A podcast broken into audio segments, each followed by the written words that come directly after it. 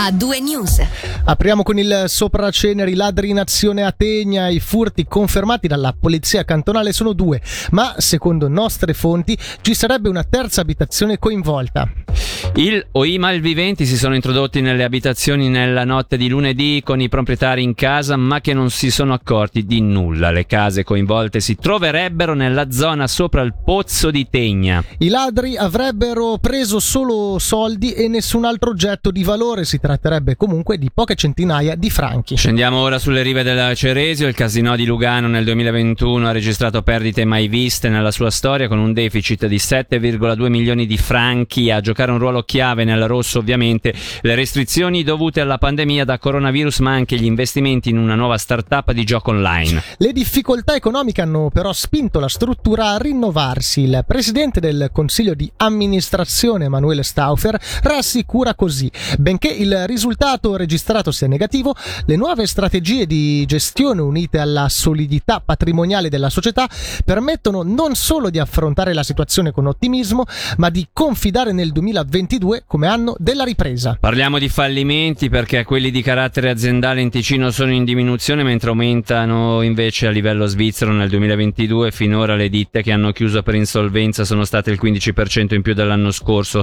In controtendenza appunto il Ticino, con una diminuzione dei fallimenti del dieci per cento. Le nuove aziende sono calate del cinque per cento in Svizzera e dell'otto per cento in Ticino. Ci spostiamo ora a Mendrisio, dove la SUPSI questa mattina ha presentato il nuovo centro competenze cambiamento climatico e territorio, dove sono attivi cinquanta ricercatori e ricercatrici che lavorano a circa ottanta temi che toccano il cambiamento climatico. Attivo in seno al Dipartimento Ambiente, Costruzioni e Design, questo centro fa sì che tutte le tematiche in ambito di sostenibilità siano interconnesse tra loro, oltre ad inserirsi in una rete nazionale e internazionale. Sentiamo il direttore della SUPSI, Franco Gervasoni. Sin dalla sua costituzione la SUPSI ha avuto la sostenibilità come un elemento trasversale. È solo da qualche anno che ci siamo dotati di una carta della sostenibilità, abbiamo ancorato nella nostra strategia proprio per avere sia al nostro interno, ma anche poi verso l'esterno, ma verso gli studenti, verso tutti i nostri portatori di interesse, la possibilità di dare una visione più sistemica di tutto quello che facciamo in tutti gli ambiti di attività, dei cambiamenti climatici, degli aspetti ambientali dei, e degli impatti di questi cambiamenti nella società, ma poi abbiamo tutta una,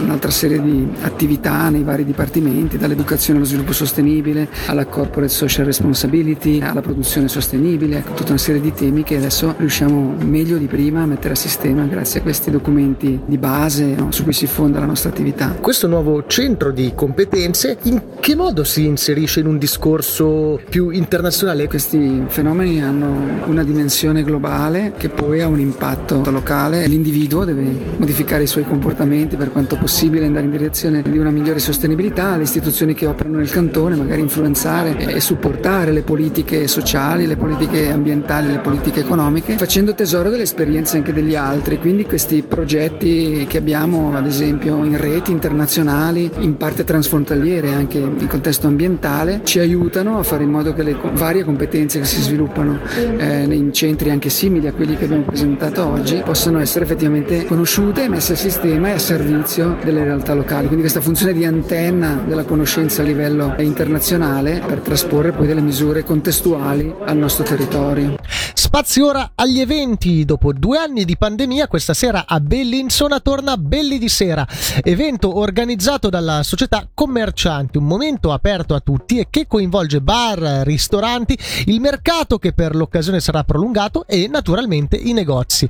Per tutti i dettagli sulla serata sentiamo la presidente della società Commercianti di Bellinzona, Claudia Pagliari, intervistata da Alessia Bergamaschi. Questa sera allungheremo il mercato del mercoledì, invece che fino alle diciassette si proterrà fino alle ventuno, con anche unita all'apertura dei negozi. Inoltre c'è anche un altro evento parallelo, Antica, che completa un po' tutto quello che si può offrire nella città: giochi, cibo, mercato e negozi aperti. Com'è il sentimento da parte dei commercianti di Bellinzona? C'è voglia di, di, di rilanciarsi, insomma, con, anche con questo tipo di, di, di proposte? Sì, certo, si uniscono sempre di più negozi riferirsi alle nostre aperture, trovo che stiamo crescendo, perché nella consapevolezza anche di essere sempre più turistici. Ci sarà un appuntamento importante poi questa sera intorno alle venti, che cosa succederà? Sì, avremo il, il coro Castel Grande che si esibirà alle venti in zona Galleria Benedettini, ed è un coro veramente che tocca diversi tipi di stili di musica,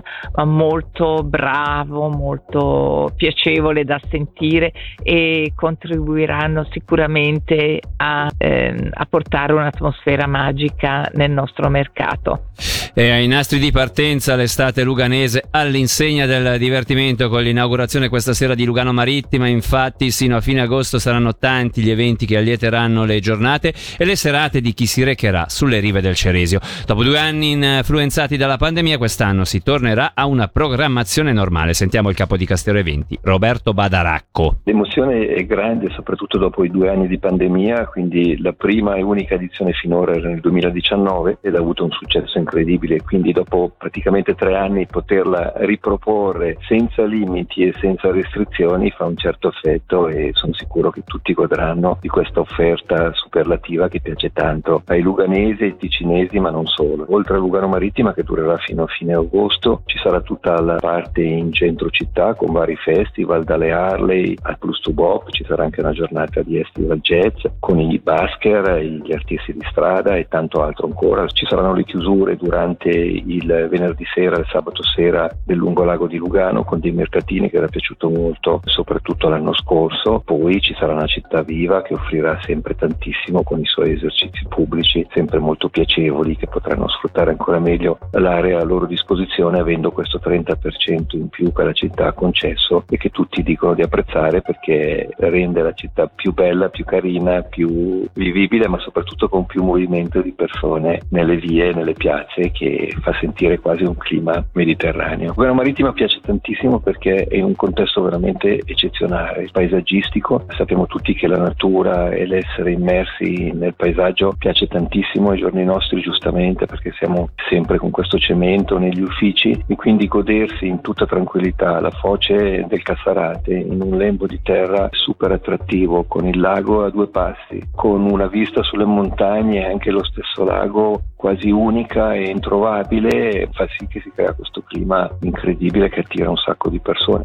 Ancora manifestazioni. Dopo molti anni di assenza, la Federazione Svizzera di Canottaggio torna a Locarno. Lo farà domani, e quando con un allenamento che oltre ai talenti svizzeri vedrà scendere in acqua anche alcuni atleti di punta della Canottieri Locarno e di quella di Caslano, per sapere qual è lo stato di salute del movimento ticinese e come si svolge questo test, sentiamo il vicepresidente di Swiss Rowing, Martin Singerberger.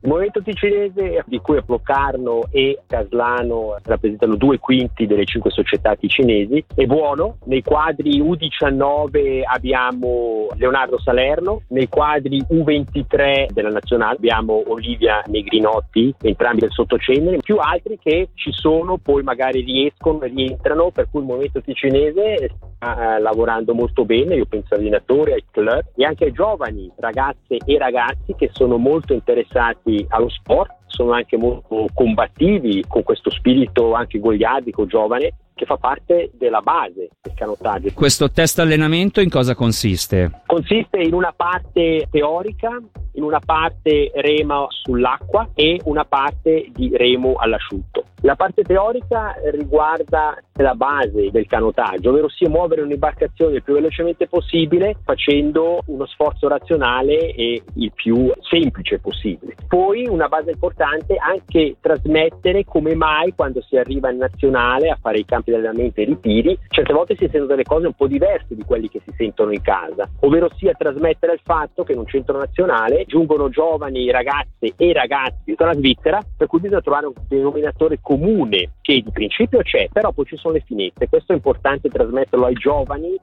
In chiusura spazio all'arte ticinese che diventa protagonista in Italia. Da questo giovedì ventotto maggio alla Casa degli Artisti di Milano sarà allestita Souvenir, nuova opera di Oppi De Bernardo. Quest'ultimo è intervenuto in diretta con Angelo Chiello e Margherita Zanatta per presentare il progetto che assimila, come sentirete nella maniera più dolce possibile, il passato, il ricordo, l'affetto e l'integrazione tra immigrati. Il riferimento è ai genitori partenopei dell'artista nato a Locarno. Sentiamo proprio Oppi De Bernardo. Sono stato invitato a Milano a, tra virgolette, diciamo così, pubblicizzare la Svizzera, la nostra regione. Quando andavo, si andava in, in, in vacanza al paesello a Napoli, era rigoroso portare la cioccolata. Questo ricordo mi è sempre rimasto in mente. Quando ho avuto adesso la possibilità di realizzare qualcosa che dovesse pubblicizzare, diciamo così, la, la Svizzera, ho detto ok, allora faccio un mosaico di cioccolata, quindi realizzerò un mosaico di due metri per due che raffigurano i miei genitori il giorno del matrimonio. Voglio ringraziare il mio carissimo amico Sandro Pinotti, pasticcere di Ascona, che mi ha realizzato